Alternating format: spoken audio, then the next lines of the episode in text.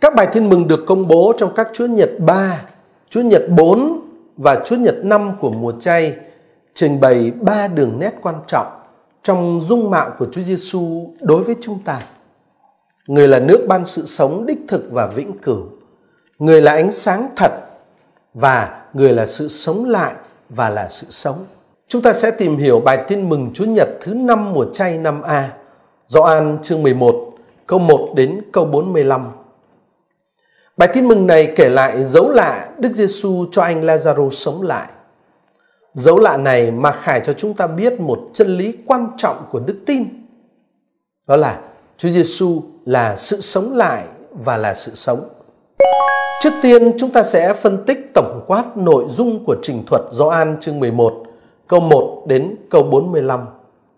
Sau đó tôi sẽ đề nghị một gợi ý suy niệm trong tuần thứ 5 mùa chay thánh. Chúng ta hãy bắt đầu với phần phân tích nội dung. Bài tin mừng này tường thuật dấu lạ Đức Giêsu làm cho anh Ladarô sống lại.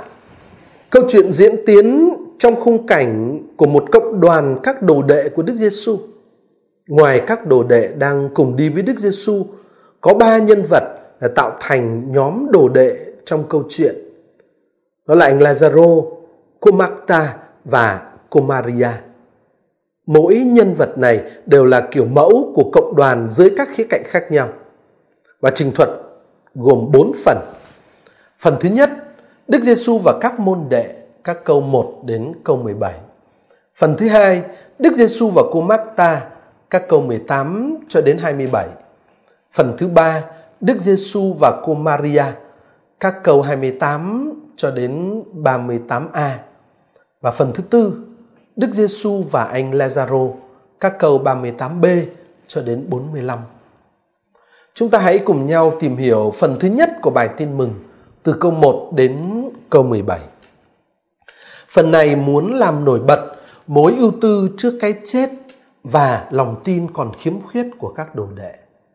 Các đồ đệ chưa hiểu đúng về sự sống vĩnh cửu cho dù họ đã tin vào sự sống đó. Vì thế họ hoang mang, họ lo sợ, họ buồn bã đau thương trước viễn ảnh của sự chết. Sự thiếu hiểu biết này lại được đặt song song với cái sự hiểu không chính xác về sứ mạng và tư cách Mêsia của Đức Giêsu. Và quả thật, các đồ đệ không hiểu đúng về quyền năng của Đấng Mêsia bởi vì họ vẫn còn bị cột chặt vào cái tâm thức và cái cách suy nghĩ của Cựu Ước. Có một người bị đau nặng tên là Ladarô, quê ở Betania, làng của hai chị em cô Martha và Maria. Tình trạng đau nặng của anh Ladarô là một thực tại thuộc về thân phận của con người, thân phận phải chết về phương diện thể lý. Nhưng mà đồng thời, đó cũng là tình trạng gây nên một nỗi sợ hãi rất là lớn lao, nỗi sợ chết. Nỗi sợ hãi này chứng tỏ tính cách nô lệ của con người và nó là bằng chứng về tình trạng nô lệ bi đát mà Đức Giêsu muốn giải thoát chúng ta ra khỏi đó. Tác giả tin mừng Gioan kể ở câu 4: nghe tin anh Ladarô bệnh nặng, Đức Giêsu bảo bệnh này không đến nỗi chết đâu, nhưng là dịp để bày tỏ vinh quang của Thiên Chúa. Qua cơn bệnh này, con Thiên Chúa được tôn vinh. Con Thiên Chúa được tôn vinh theo nghĩa nào?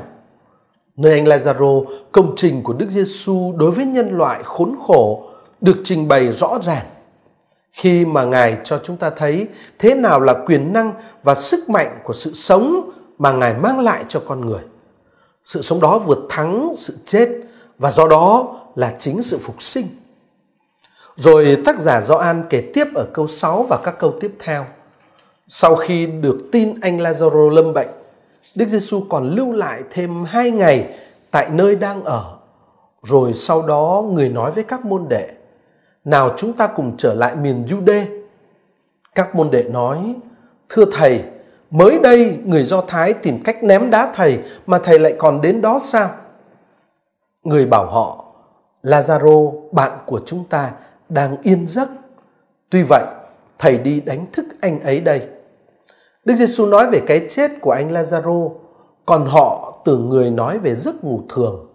Bấy giờ người mới nói rõ: Ladarô đã chết. Ông Thomas gọi là Didimo nói với các bạn đồng môn: cả chúng ta nữa, chúng ta cũng đi để cùng chết với thầy.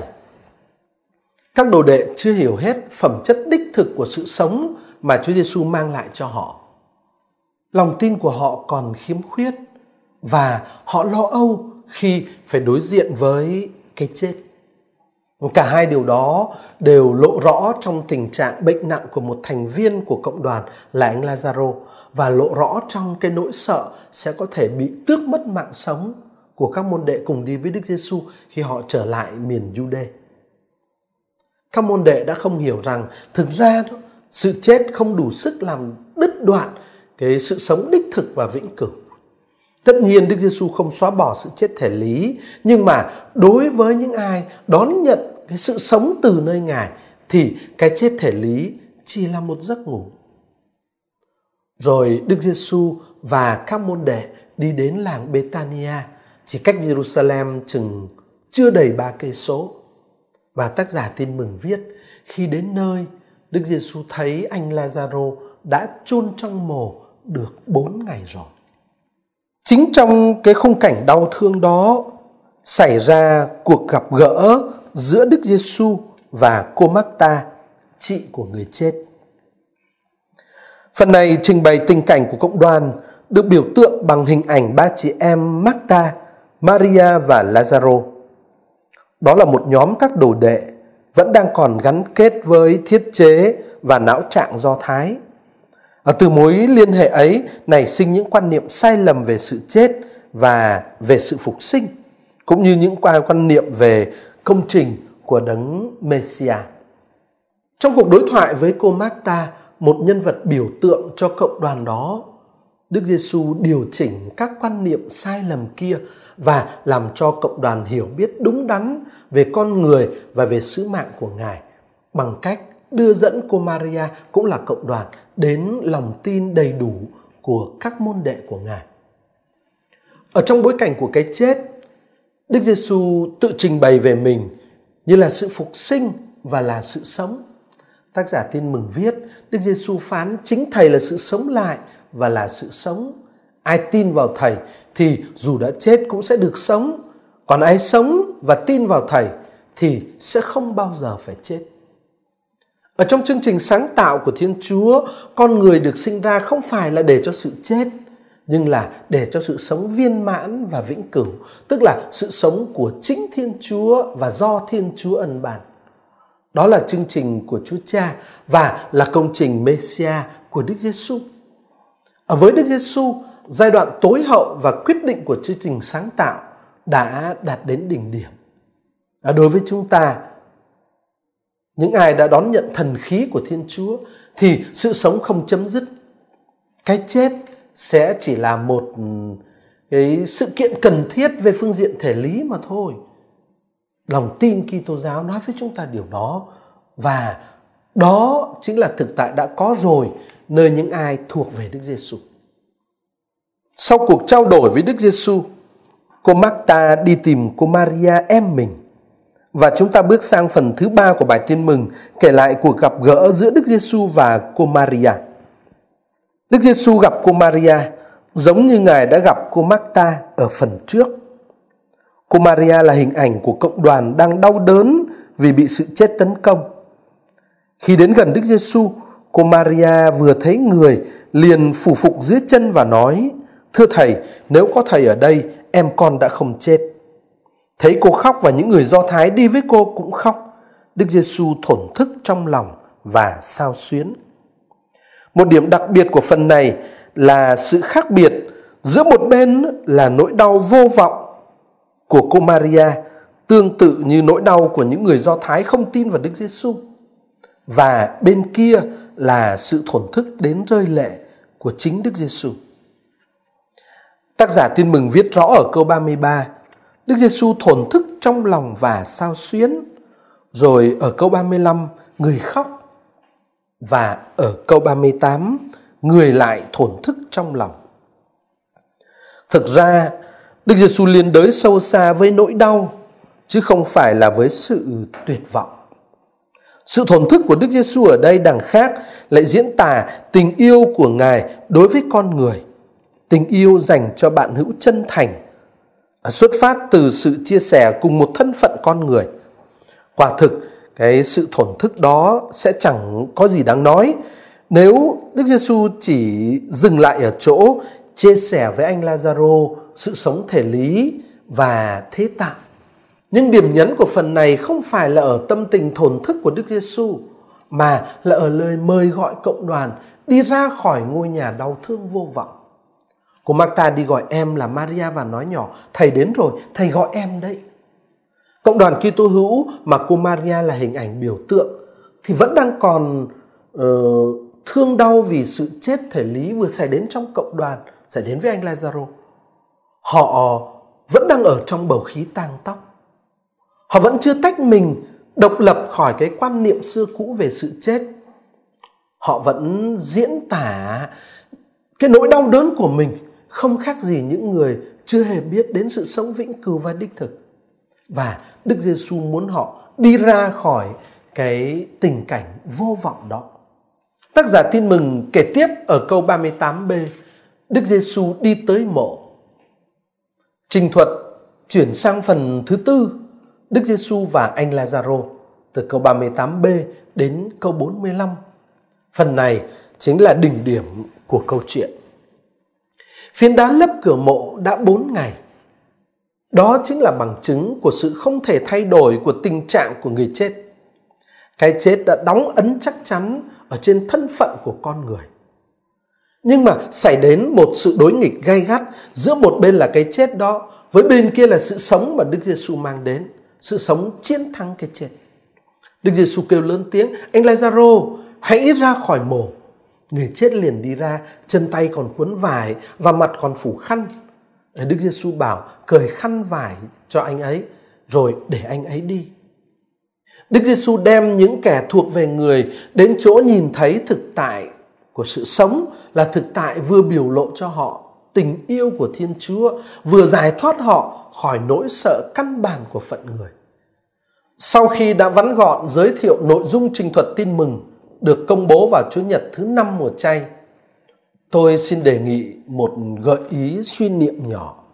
Sứ điệp chính yếu mà bài Tin Mừng hôm nay muốn nói chính là sự sống mà Đức Giêsu thông ban cho các môn đệ trong Thánh Thần sẽ chiến thắng sự chết.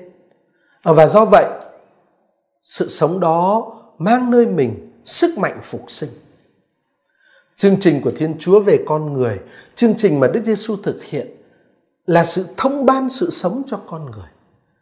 Sự sống đó làm thay đổi một cách triệt để và mạnh mẽ cái sự sống mà con người vẫn có từ xưa đến nay.